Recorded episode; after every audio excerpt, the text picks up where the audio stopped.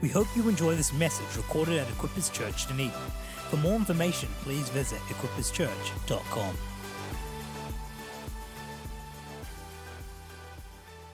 Awesome, thank you. You may take a seat. And uh, yeah, just stand here, thanks. Are we streaming anywhere tonight? Uh, no, cool, cool. the Kingdom of Tonga. All right. Malawilele, fefehake. So, um, yeah, welcome, welcome to the 5 p.m. And again, if I haven't met you, hi. Um, so, as Pastor Will said, I, uh, Rere and I, my wife, uh, live in Tonga. My wife is uh, is Tongan, but she has a Maori name. It's a very long story. Uh, basically, in true Pacific styles, when she was born, she was named after an event that was happening at the time she was born. So she is named uh, Rererangi Te Moanui a Kiwa, flying high over the Pacific Ocean, because when she was born, uh, the Maori Queen came to visit Tonga. Uh, so she's Rere, or in Tongan, Lele, Lelelangi, because there's no R in Tongan, it's an L. Uh, so very confusing because people think she's Maori because she has a Maori name. Uh, but yeah, I'm just really thankful that it was an event like that that she was named after. Uh, I've met a number of people in Tonga, um, chap by the name of Telefone, so no guessing what was going on when he was born. Uh, my father in law's name was actually uh, Sione Eclipse, so again, no guesses. But my all time favorite, and I do feel sorry for him, is the guy who ended up with the name Niloni, which is Tongan for nylon, and his full name in Tongan literally means the first nylon dress brought by the princess, because that's what was going on when he was born. So, who says names aren't important? So, I'm really pleased I'm married to Rere, not Nilon or uh, anything else. And uh, my wife is a lawyer by background, so she did law down here in uh, Otago. When she came down here, she got saved in this church uh, back in the would be back in the 80s. I had a really good friend at the Moala who was uh, training to be a doctor, and brought her along here to church. And so the rest, as they say, is history. Um, she moved back to Auckland, started working in law, went along to a tiny little church called Auckland Apostolic Church, where there were six retired pastors and their wives, and about 20 people in all. And she'd been down here at a high you know, high visibility student church, so that was a bit of a shock. And very soon after she arrived, Pastor Bruce and Helen uh, moved from Wanganui to Auckland and took over the church. And so she, along with a guy some I know called Connor Candler, are still the originals who were there when Bruce and Helen came. Uh, she went from working in law to working at Radio Rhema as the staff solicitor, and they decided that she needed to be also trained in radio announcing. I, at that time, was a radio announcer at Rhema and was doing the training, so that's where we met. Uh, so, yeah, so we got married. Uh, decided to base herself, uh, base ourselves at her church, which is obviously Equippers. So I've been a part of what's now Equippers since Uh, 1988, not 1888. So, one of the things I love is the fact that when you stay around long enough, you get to see the church be a multi generational church. Now, let me just say on that score, you can be around a long time and not see a church be multi generational because people, for various reasons, throw their toys out of the cot and move on, and you don't see generation after generation. You kind of see the church sort of potter along and flip starts and so one of the things i've discovered over the time is that if you stay around long enough you do see the church being multi-generational. And i know there are people in this house already you know that's to be true because you've been here a long time. And I, and I think that's to be applauded. I love the fact that Rere and i used to be the youth pastors a long time ago when we had a 15 year old by the name of samuel and a 14 year old by the name of kathy uh, in the youth group who are now the senior pastors and now leading the movement. I've loved the joy of being able to, you know, conduct weddings of couples who were in the youth group and then end up dedicating their babies and then, you know, having our son end up being a youth lead, being youth led by people and, then, you know, he's a youth leader and, and just generation after generation. And the reason I'm encouraging you in that is that's how things are meant to be. And anybody who's been around church for any length of time, you know that just like any family, there are times where the people around you get up your nose. You get angry, you get upset, you get offended, you get hurt, you get unmet expectations. My sad, what I find very sad in church life is that I feel like people divorce church too quickly. And I call it that quite deliberately because that's what it is. It's, like it's like if I suddenly got so offended with my relations that I decided to no longer be a Stephenson and went and joined the, went and joined the Williams family. Now, I know there are times when people, you know, don't get me wrong. I mean, you know, I'm not saying we've got to stay in the one true church. No, I know there are times when God moves people on. But if we're leaving because of offense and it's unaddressed, then guess what? Wherever you go, there you are. You'll take that offense with you and you'll bless the next church with that same offense undealt with. So if you're going to leave, leave on good terms. Leave by sorting stuff out first. And who knows, in sorting stuff out, you may in fact decide to stay and then the momentum can continue because we're like any family. We have our family arguments. We get angry, we get upset, and we deal with it and move on. And if we if we run at the first sense of offense, then what pattern are we showing to a lost and dying world? So that's nothing to do with what I wanted to preach about, but I, I just wanted to encourage you. It's, it's great. I love being around a church for a long time that is still growing, still vibrant. I mean, I, I, just, I just love looking at the age range here, even tonight, knowing what we've sung. You know, the fact that, you know, I mean, my son writes quite a few of the songs, and sometimes I'm going like, oh, okay, yeah, that's different. But it's awesome because it's not about me. I, I enjoy it. Yeah, there's other stuff I enjoy too when I on iTunes, but you know, I love the fact that there's life.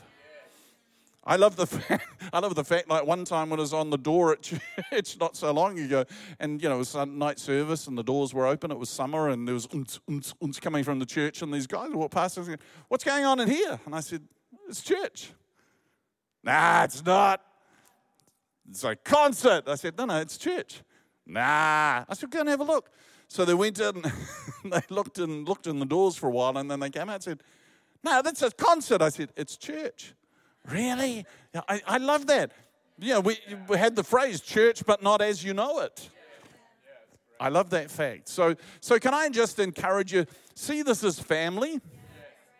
If you're here as a student, plant yourself here, really here, for the time that you're here. Be, this is family.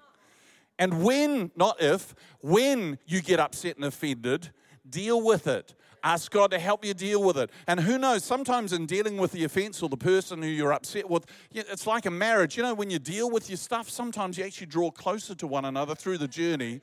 Of, but if all we do is run and hide or go away, we'll never grow. Anyway, Selah. So, we, are talking about honor. Um, now, you might recognize that word too from our DNA class, from our heartbeats. H E A R T. If you're new to that, then please find out about doing DNA. It's a great chance to find out what, what it is that we value as a church. But our first value is to honor. We talk about honoring in terms of honoring God's presence, His word. Uh, lots of, and, and we're focusing on that at the moment in our series, The Honor Key and talking about it in e groups. So I want to just build on what I talked about this morning around the area of honor. And uh, just to set the scene, one of the scriptures that we talked about this morning was that I love the way when you turn this on, it vibrates to let you know it's on. It's, yes, I'm on, I'm on, I'm on. So let's, let's have a look while you're on. Um, are you working? Working. Am I pointing in the right, right direction? Oh, okay. So Romans, where, where, did I point that it worked? Up there. Okay. Up there. Okay. Romans 12, 10. And this is Paul writing to the church at Rome, and he talks about honor. And we mentioned this. I just want to springboard off this. He talks about honor one another above yourselves. So he's saying to a church, when you look at one another, honor the other person above yourself. That's pretty tough, isn't it? I mean, we're basically saying put other people ahead of us.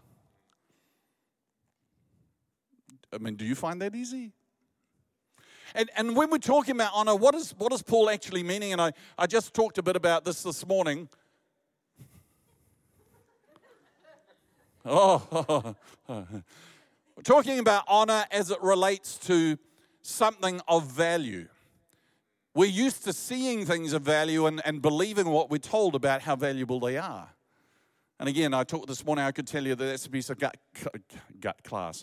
It's a piece of cut glass and it's of very little value. Or I could tell you it's an incredibly expensive diamond. It, it could be, you know, bazillions of carats and worth millions of dollars.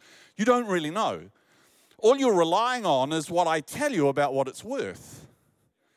And unless you know better, you've got no option but to accept the assigned value that I give that. Now, here's how it works with God. mm-hmm. Yeah. When we, when we read that word honor in the Bible, what we're actually seeing, and this is my sort of paraphrase of the word honor, from the foundation that the value of every person is fixed, God has fixed it. You don't, you and I don't decide how valuable the person sitting next to you is. It's already been fixed. The value has been assigned by God. Why? Because He's made that person just like you in His image. So the fact that everybody is made in his image, regardless of what they do or do not do, they are worthy of honor. They don't have to, the people sitting, the people we're in fellowship with, they don't have to do anything to deserve our honor. We give it, we don't wait for them to earn it. Why? Because the value of the person sitting next to you has already been fixed by the fact that they are made in the image of God. And that is the same for every person on the planet. Yes, even those who don't follow Jesus. Yes, even those who have a different political persuasion to you. Yes, even the people who support a different sport team to you. Yes, even the people who live a lifestyle that you don't agree with. They are all worthy of honor, not because of anything they do or don't do, but because of the fact that they're made in the image of God. And that is what Paul is encouraging to. So he says, honor one another, give preference to each other mutually and recipro- reciproc- reciprocally. Let's try that again. All right, with that in mind, how many people have heard this verse before? 2 Corinthians 5 17. If anyone said Christ, is a new creation. Behold, the old is gone, the new has come. Isn't that awesome? Isn't that encouraging? But let me ask you have you ever thought about that scripture in, in terms of your own life and thought, man, I wish it was that simple?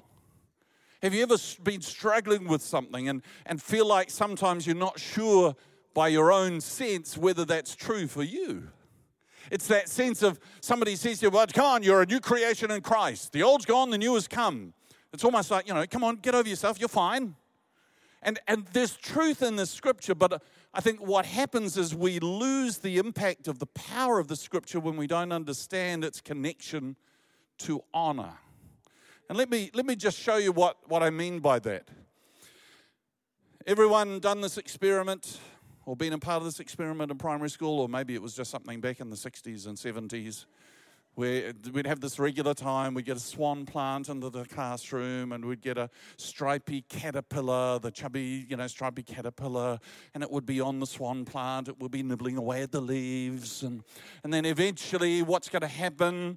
Eventually, the the uh, caterpillar is going to choose the, some stem to hang off and sort of hang upside down for a while. Now it's just a stripy caterpillar hanging upside down off a stem, and then over a while, you start to see this, this green thing, this chrysalis or this cocoon forming, and eventually the caterpillar disappears and it's just inside this little green shell. And then every, every day we're coming along to watch, to wait and see the change start to come. And then over time, the green starts to turn to sort of browny, blacky color, and then it starts to go translucent. And then you can see this little monarch butterfly wing pattern, and, and eventually what happens, it breaks open, and out comes the monarch butterfly. Now, is that familiar to anybody? Yeah, okay. So imagine you didn't know about that process and you saw a caterpillar and somebody said to you, one day that thing's going to fly. And you're going to think, uh, no aerodynamics whatsoever, no wings, uh, power to weight ratio for flight mm, ain't going to happen. But what comes out and flies away is, in essence, exactly the same cre- creature that went in there, the, some, the same chubby, stripy caterpillar. And so the scientific word we use for that is what? Metamorphosis. Metamor- Why, does somebody have another one? Photosynthesis? No, no. Metamorphosis. From the Greek word metamorpho, which is the word that is translated in the New Testament transform. So, when the beginning of Romans 12, when Paul writes, Don't be conformed, don't let the world squeeze you into its mold, but rather be metamorphosed, be mighty Power Ranger morphosed, be metamorphosized so that you're unrecognizable from what you once were to who you now are in Christ by the renewing of the way that you think. That's, how, that's, that's where that word comes. Now, that's an amazing transformation. That's a work that probably we're, we're still wondrous about and thinking, how, and gosh, how does changing the way that I think actually change anything? And the truth is, it changes everything. Because everything that you're currently struggling with, everything that you do, and everything that you think has its roots in a thought. You don't act without thinking. So, if you want to change what you're doing, it's important first to address what you're thinking. If we're all the time trying to change our behavior without changing our thinking, it's tantamount to rearranging deck chairs on the Titanic. It'll be tidy, but it's still sinking. And so the truth is that what Paul says in the scripture is so powerful. Psychologists even discover it. That's why we have things like CBT, cognitive behavior therapy. Start to change actions by changing how you think. Then you'll be transformed. Then you'll become that new creation that the old is gone, the caterpillar's gone, and you're now a butterfly in Jesus. So that's, that's at the individual level, but how does that work once we are in relationship with one another as a body of believers? I'm glad you asked. So that scripture, behold, everyone is in Christ is a new creation, it, it, it actually starts with a conjunction, a joining word. It actually starts with the, the, the, word therefore. And if you've been to Bible college, you know that every time you find a word therefore in the Bible, you need to ask, what is it?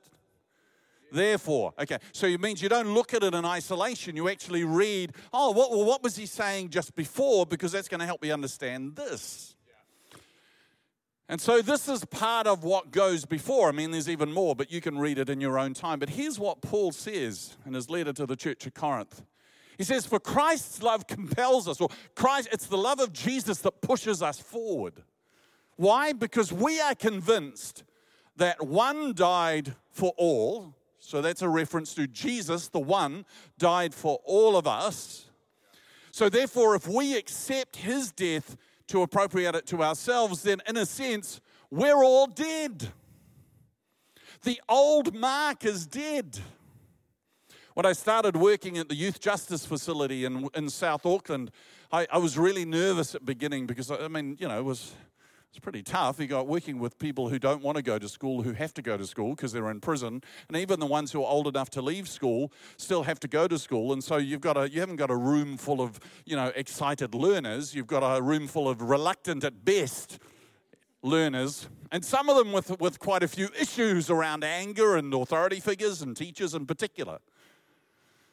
And I, I, I, can remember having one particularly stressful day uh, where just, you know, getting through the block, the period, without, you know, somebody throwing something seemed to be a win as far as education was concerned. But on this one day, I thought, what if I get threatened? Because, you know, to be honest, it's not outside the realm of possibility. I thought, hmm, if one of them threatens to kill me, I know what I'm going to say. I'm going to look him in the eye and go, You can't kill me.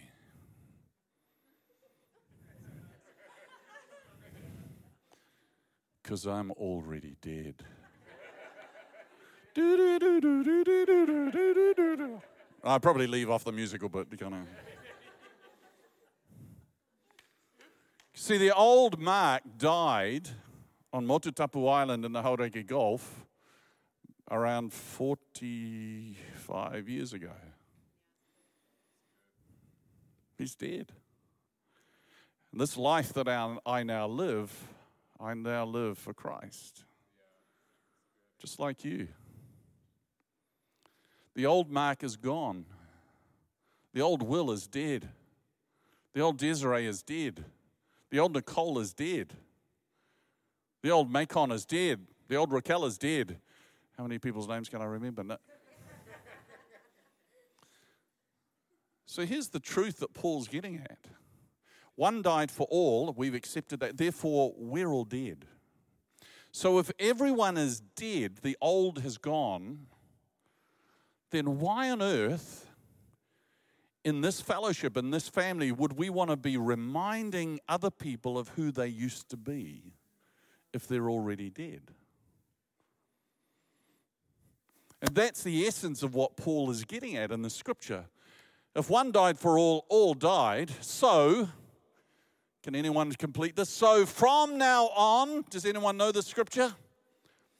We no longer regard one another according to the flesh.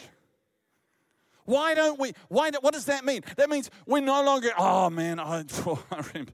Man, I remember, oh, man, I could tell you some things about Will. I can't actually because I don't know. But, you know, imagine, I, I, could, I could remind you, I could be reminding him of what he used to be like, of the things that he used to do. I could even, I mean, you know, I wouldn't be, I could just be joking about it and all, oh, like, you oh, that problem and all. You know, I could just be, and we could be ribbing one another like, but what's the point? Because that will doesn't exist anymore. He's dead. And what is it doing to Will if I'm constantly reminding him of what he used to be like? How many people want to be reminded of what you used to be like? I mean, it doesn't work either way. If, if you've got a bad past, you don't want to be reminded by that. And if you've got a good past, you don't want to be reminded about that because the inference is that you're no longer as good as you once were. That's why Paul says, whatever is in my past, whether I've been good you know, or successful, I consider it I consider it, what does he consider it? Compared to the unsurpassing knowledge of knowing Christ, I compare, compare it to, I consider it what? The stuff that you do every morning that you pull the chain and it disappears out to the oxidation pond. That is the paraphrase. I can he says done, we could use another word. But Paul's saying everything I've done, even my success, even my past, I can say compared to knowing Jesus, it's all done. It's all poop. It's all going down the gurgler. Why, you know, come on, let's put a point on it. Who does it in the morning, gets up, turns around, I got to have a look at that. What's the point? No, there's only one thing to do with that is to pull a chain. And that's in essence what we need to do with our past our past successes, our past failings. We're thankful for our success, but we don't keep reinvestigating it, and we certainly don't go around reminding one another of what you used to be like. I mean, who could survive in that kind of environment? Maybe that's why some of you have chosen to keep a distance from certain family members. Because you know that when you get together in those gatherings, all that happens is that they remind you of what you used to be like and what you used to do. And you know what that feels like. That's hardly a restorative, pro social, positive environment to be in, is it? And so sometimes it's, it's appropriate, it's wise to keep a distance from the relationships that we feel are constantly reminding us of what we lack what we aren't, what we used to be like. I mean, even Jesus suffered that. Why? Familiarity. He could do no miracles other than heal a few people from sickness in his hometown. Why? Familiarity. That's just Jesus. Who does he think he is? At a coffee table made by that guy. Ooh, Mr. La Da. Now imagine if there's a church where when you come into it, all people are doing is reminding you of what you used to be like. How is that going to be a redemptive, restorative environment? How is that honoring one another if all we're doing is reminding ourselves, uh, reminding one another of what we used to be like? So Paul says, with all that in mind, therefore, or because of all that, if anyone is in Christ, he's a new creation. Now you see the context. The new creation doesn't happen in a vacuum.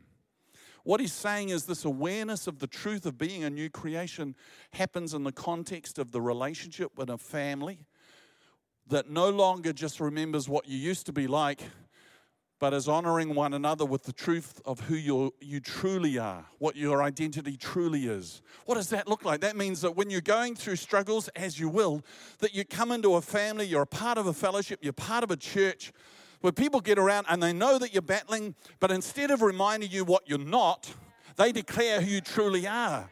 Come on, you're, you're better than this. We're with you. We're going to stand with you in this. Come on, we'll do this journey with you as long as it takes because your true identity, you're an overcomer. You're able to deal with this. You're going to find healing and restoration for that challenge. That's what the family of God is meant. We honor one another by declaring the truth. We don't disregard the facts, and we certainly don't disregard the pain, but we don't identify, get our identity from our past. We're not identified by our pain. We're identified by the truth of who we are in Christ.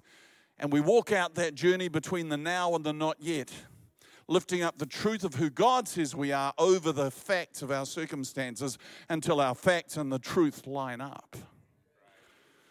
That's why the words that we say to one another are so important. So important. We talked this morning about the importance of our link, our relationship with one another, that the body grows by what every joint supplies, what every connection, every relationship, every conversation supplies. Sometimes it's just not avoiding saying bad things to people, it's just remembering to actually say things and not hold them back. How many times have you been in that circumstance? You have that, man, I should just, man, I should give them a text, so I should just say to them at church, da da da da da. Oh, now it's probably just me. Who knows that that's actually a part of the strengthening of that relationship, that bond, that person's heart. It's so important. So, this new creation stuff, oh, sorry, I didn't mean to spit this new creation stuff. It's just, this is not saying to you as an individual, come on, get with the program. You're a new creation world. Come on. No, they're saying in the context of our relationships one with another, we understand the old will, the old you has died. We don't remind you of that, but we understand the truth of who we are in Christ. And when things aren't going well, we step in and we keep reminding you of who you are. That's how we work as a body. And we declare that truth. And, guess what? People find healing. People find hope. People over time believe, oh my gosh, I can have a different future. You're a new creation in the context of relationship with people who are holding on to the truth of your identity in Christ and reaffirming you in it every step of the way. So, we honor one another with that sense of true identity. Alrighty. Just before I come to this, how are we doing for time? Oh, brilliant. Okay. I just want to say this is just a thought about this connection between honor and me. Because as I talked about this morning, sometimes the biggest hurdle we have in this whole idea of honor is getting over ourselves, getting over our selfness. Really, this honor question is the answer to that, or this honor is honor is the answer to that question. How do I become all that God has called me to be, and yet hold on to unity being part of a body? Let me say that again. How do I how do I become all that God has called me to be without destroying the sense of unity that there is being part of a body? Do you know how it is? You know, sometimes we get so so focused on who am I in God and what's God's call on my life. We, we're so much about the me that we forget the we. So, how do I become all that I'm called to be by God without destroying unity? And the answer is honor we recognize that I'm God's called me to be something, God's called Will to be something. Ever all of us have been called to be a part of this, and we've all got a part in it, but none of us is the whole. None of us is the complete. None of us is an island. None of us has got all the answers. We all need each other. I need you. You need me. That's why, ah, oh, it doesn't matter if I'm not there on Sunday. But yes, it does. And I'm not talking just about bums on seats. The, the essence of what you bring, the opportunity you might have to talk is missing when you choose to be a part. So that's why when we're talking about gathering together, it's not just, oh, come on, we'll just, oh, come on. No, this is, it's far more important than that. This is life and death. I wake up in the morning, pancreas goes, you know, oh, you know what? I think I'll just stay here in bed. I think I just want to rest. So, let me tell you, if your pancreas stayed at home thinking no one would miss it, the whole body would suffer. I'm choosing the pancreas because most of you have got no idea what that is, no idea what it does. You just know if people get pancreatic cancer, it's pretty much good night, nurse. So it's incredibly important. It's a part of the body we don't, we don't see, we don't think about until there's a problem with it. Oh, yes, you comb your hair, you brush your teeth, you put your makeup on, or whatever you need to do. But you, when was the last time you gave your pancreas a makeover? Never thought of that? No, why? Because that's a part we don't see. It's not important. And see, that's the thing. A lot of us in the body of Christ, we kind of, we kind of think like we're a pancreas or even worse, an appendix. You can do without that. Oh, they can do without me this Sunday. No, no, no, no, no. Come on, come on. This is a body. This church is a body, just like your human body, with a head, who is Christ. And so we're called to continue to move together through our connections with one another as we're connected to the head honoring one another along the way. All righty, let's have a bit of fun to finish. All right, I'm going to finish with another way of thinking about how we honor one another, how we honor people in our world. Now, this is the first two verses from Luke chapter 15, which, if you're familiar with it, is uh, where Jesus tells three parables back to back. We, we sang about one of them, the leaving the 99 this, this evening. So it talks about a lost sheep, lost coin, lost son. But this is the introduction to Luke chapter 15.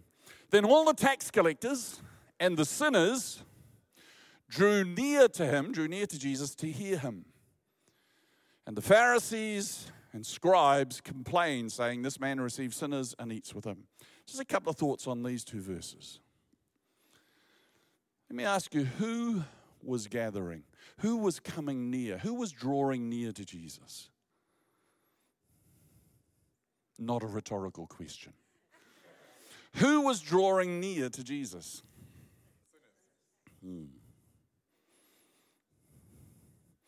See, I think it's really important for us today, if we're seeking to be a, a body of people who honor God, honor the people we're in relationship with, and honor the people in our world.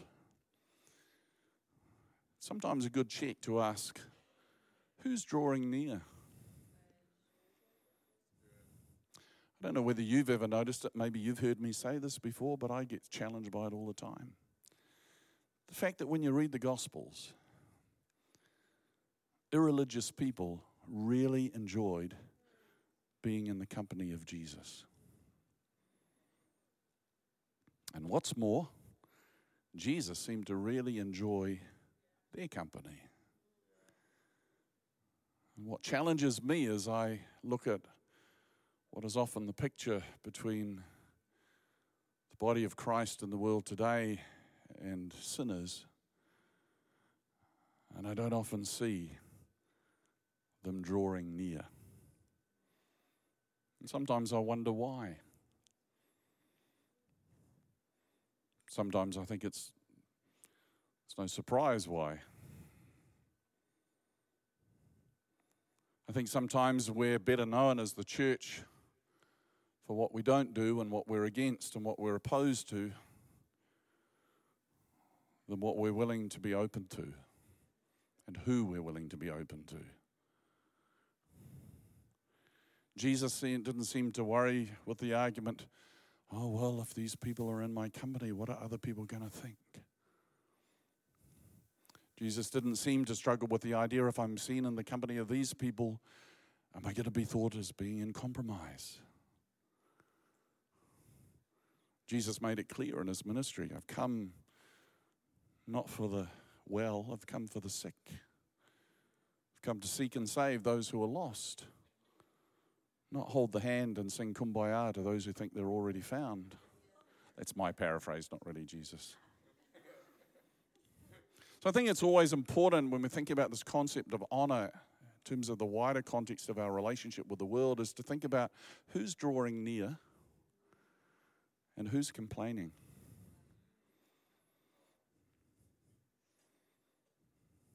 I think who's drawing near is very important. And I think who's complaining, it's good to be aware of, but it's important to be uh, aware that it's not important. The whole reason Jesus told these three parables is to answer these people who were complaining about the company he was keeping. Now, I know it's gone very quiet, but I want to tell you, I'm as challenged by this as you possibly are right now. But I believe if we are to be who God wants us to be in this world, then we need to understand that honor isn't just something in here. And it's not just something to God. In fact, we honor God by honoring the people He has made, and that includes the people who aren't yet in this room.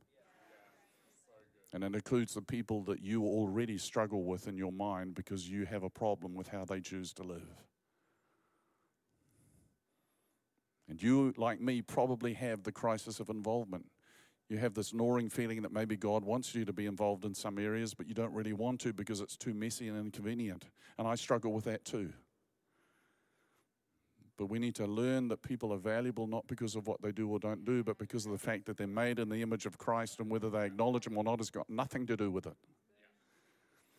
So, with that in mind, let's look at one of the stories that Jesus told.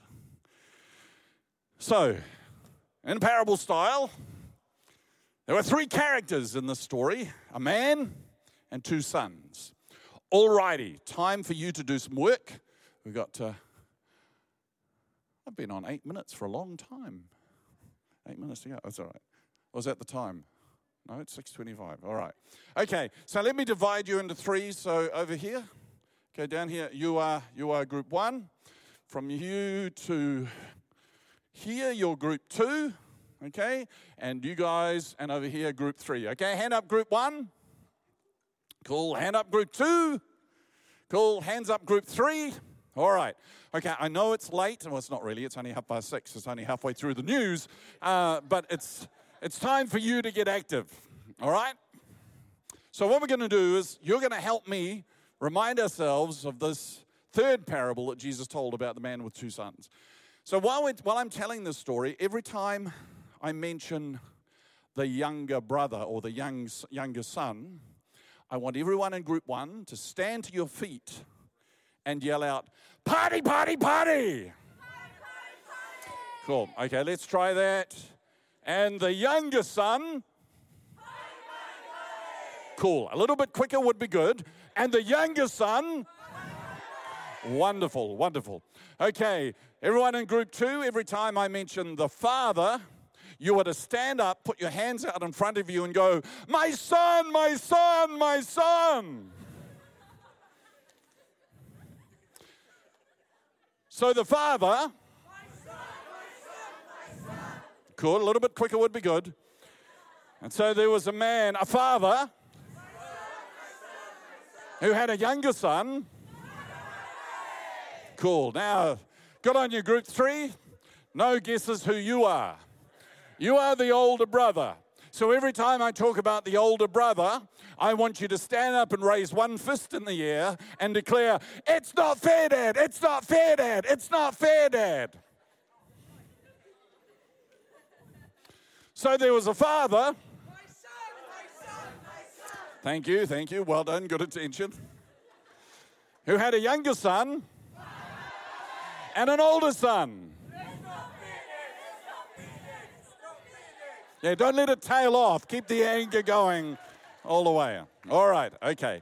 So let's have a, a look at Luke chapter 15. And uh, if it matters to you, I'm reading it from the New Living Translation with a few little paraphrases for the sake of the story. So, to illustrate the point further, Jesus told them a story. A father had two sons a younger son and an older son.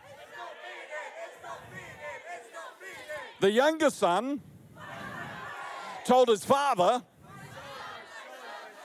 I want my share of your estate now before you die. So his father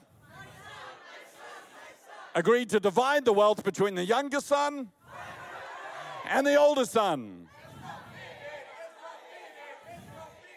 A few days later, this younger son packed all his belongings and moved to a distant land, and there he wasted all his money in wild living and watching reality television. And about the time his money ran out, a great famine swept over the land, and the younger son began to starve. He persuaded a local farmer to hire him, and the man sent him into the fields to feed the pigs. The young son became so hungry that he looked at what the pigs were eating and they began to that looked good to him. But no one gave him anything. When he finally had a come to jesus moment when he came to his senses the younger son said to himself even at home my father's hired servants have food enough to spare and i'm dying of hunger. I will go home to my father and i will say father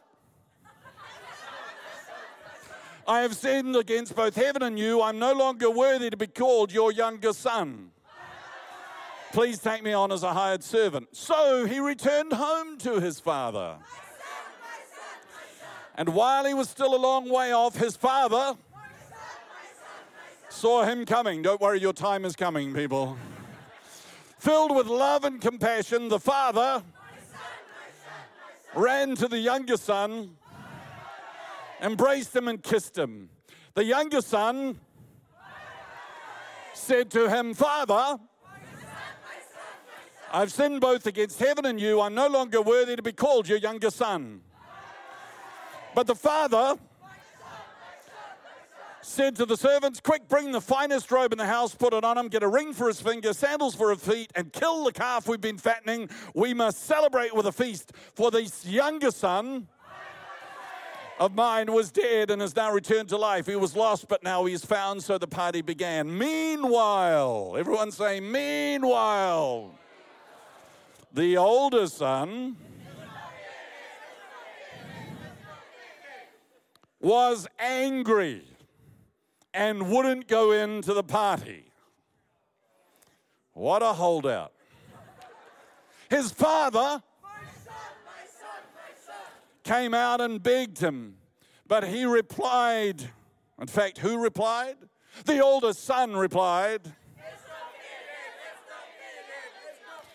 All these years I've slaved for you and never once refused to do a single thing for you told me, and all that time you never gave me one young goat to feast with my friends. Yet when this younger son of yours, father, comes back after squandering your money on prostitutes, you celebrate by killing the fattened calf. His father said to him, Look, dearest oldest son, You've always stayed with me, and everything I have is yours, but we had to celebrate this day for your younger brother, my younger son, was dead and has come back to life. He's lost, but now he's found. Give yourselves a hand.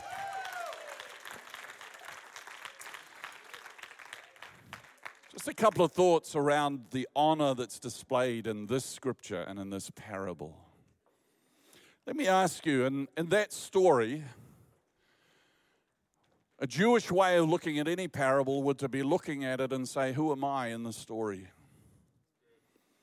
Got three characters a father, younger son, and older son. Let me ask you, who are you in that story?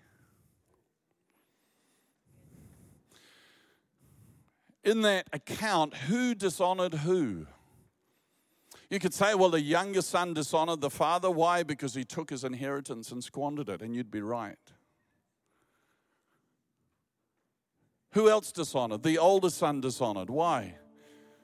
Because he didn't reflect the love of his father for his brother. And in fact, he went even further in dishonoring his father. He basically says to his dad, I've been here and I've done everything you've asked me, and you've never given me anything. Do you know what the father says in reply? Son, Everything I have is yours. You've always been here with me. So, what's the dishonoring here? The fact that the older brother is doing the things that seem right to do for the wrong reasons. It's all about how I look, it's all about what I get. It's not actually even about honoring his father. His father says, Son, you've always been here with me. What's he saying? Doesn't, doesn't being here present with me mean anything to you compared to what your brother did? All he focused on on what he felt like he'd missed out on. And the saddest thing of all was the father's basically saying at any point you could have had anything you wanted. But he did all the right. I've always been here. I've always, I've always obeyed. Hey, so where's my benefit? And when this son of yours, not my brother, when this son of yours comes back, having squandered the inheritance on prostitutes and wild living, you throw a party. And who did the honoring in this story? Well, in a, in a strange sense, probably the prodigal did a certain amount of honoring. He came back without expecting any sense of restoration. He came back willing to be a servant, a slave. He came back willing to do whatever it is just to be in the presence of his dad, recognizing that he didn't feel like he deserved being back in the place of a son any longer. But who did the most honoring? I believe it was the father. We know this is the story of the prodigal son, but it's actually not. It's the story of the love of the father. That's the point. The point isn't the prodigal son. The point is the love of the Father. The context, the reason Jesus told these stories is because people were criticizing him for the company that he kept. How do we know that the Father honored? Oh, it didn't start with the ring, it didn't start with the robe, it didn't start with the sandals, and it certainly didn't start with sacrificing Daisy on the spit. Where did his honoring start? Well, you could say it started when he was willing to release his son, knowing that he might make some bad decisions. But I believe he also, you saw a father who honored his son. When we read the words, while he was still a long way off, the father saw him. Let me ask you this without thinking too deeply about it. If you're going to see someone coming home a long way or somebody coming a long way before they actually get to you, what's got to happen? You've got to be looking. You don't see someone while they're still a long way off if you're not looking. Here's a father whose honor for his son who'd wandered off was so strong that even while the son was still a long way off, even when he still wasn't in view, he was looking. I don't know how long it went on. I don't know how many days it went on. I don't know how many days the father got up and thought, maybe today, maybe today's the day. How, how many times he got up and when he stood on the high place and looked out, knowing that if his son was coming, he'd be able to see him. And, and again, another disappointment. And the next day, another disappointment, another disappointment. But he keeps going, he keeps looking, he keeps looking, he keeps looking. And then while the son is still a long way off, he sees him. He recognizes the walk, he recognizes the, the profile. And, and he doesn't just stop there, he honors him. He doesn't wait for him to come. He's not lining up uh, I told you so story. He's, he's not lining up the riot act. He's not lining up any sense. He it doesn't, in fact, he doesn't even wait. It says while he's still a long way off, he runs to him. He honors the prodigal while he's still a long way off that he sees him, and then he runs to where he's at. And when he gets to him, the son starts with his rehearsed speech the I'm no longer worthy. What does the father say? Not even a hint of, yeah, yeah, I know, you're, you're so right. No hint of, I told you so. What does he do? He embraces him, he kisses him, and then he restores. So, why did Jesus tell this story? Because there were some people who had a problem with the people who were drawing near to Jesus. Jesus told these three parables, of which this is the final one, to demonstrate the heart of a father toward lost people. And I believe if we want to see our city, our nation transformed, then it's going to require a major shift in me, in you. To take the truth of this parable and to begin a journey where we ask God, God, show me how to honor the people in my world, even the ones who are still a long way off, even the ones who are yet to make even half a step toward home. Help me to honor them in such a way that they know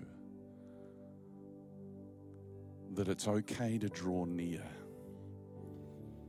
But they're not going to be judged, they're not going to be condemned, they're going to be received, they're going to be embraced, they're going to be restored, they're going to be healed.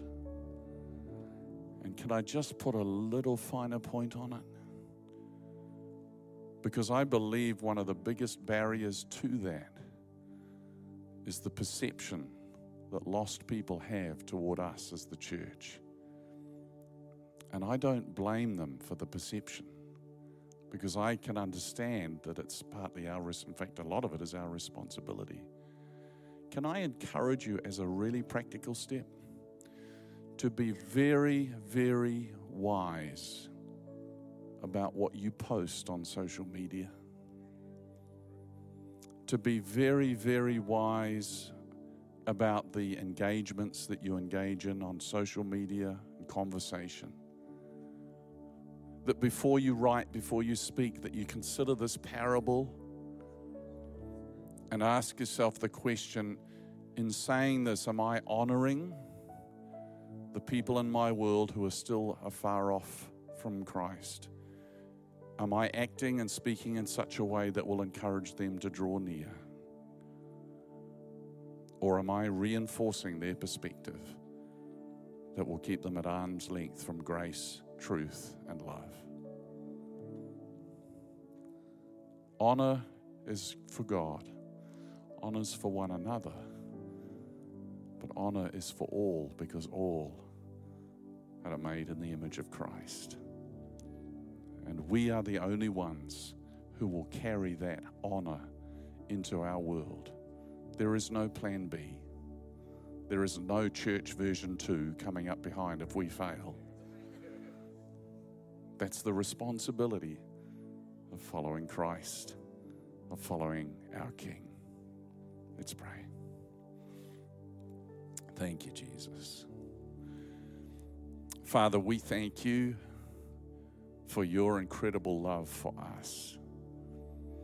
Father, thank you that there are so many of us in this room that at some point in our journey, we, we had a moment like the younger son in the story. We, we recognized we needed something. And we started a journey to you. For some of us, that was a long journey.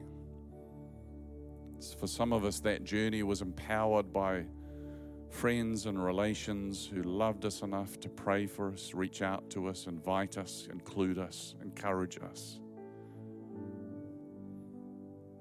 And we are the receivers of grace. Father, we thank you for the power of your word. God, we want to be people who are known to be those who honor understanding that the value of every person is already set because no matter who they are, they're made in your image. We acknowledge, God, that nobody needs to earn honor from us. The value is already set by you. So, Father, help us in our relationship with you, with one another and with those in our world who don't yet know you. That we may truly see that acting and speaking from that place of honor is the key that unlocks your kingdom in hearts that are still cold toward you. Father, use us, change us, provoke us, so that others too can come home, not to a bunch of older brothers complaining about all these new people in church and what's happening, refusing to celebrate, refusing to enter in. But God, let us be like dads. Let us be like mums, welcoming, celebrating, rejoicing, and restoring as we honor in Jesus' name. Thank you, Father. We hope you enjoyed this message recorded at Equippers Church, Dunedin. We pray it blessed you. For more information, please visit equipperschurch.com.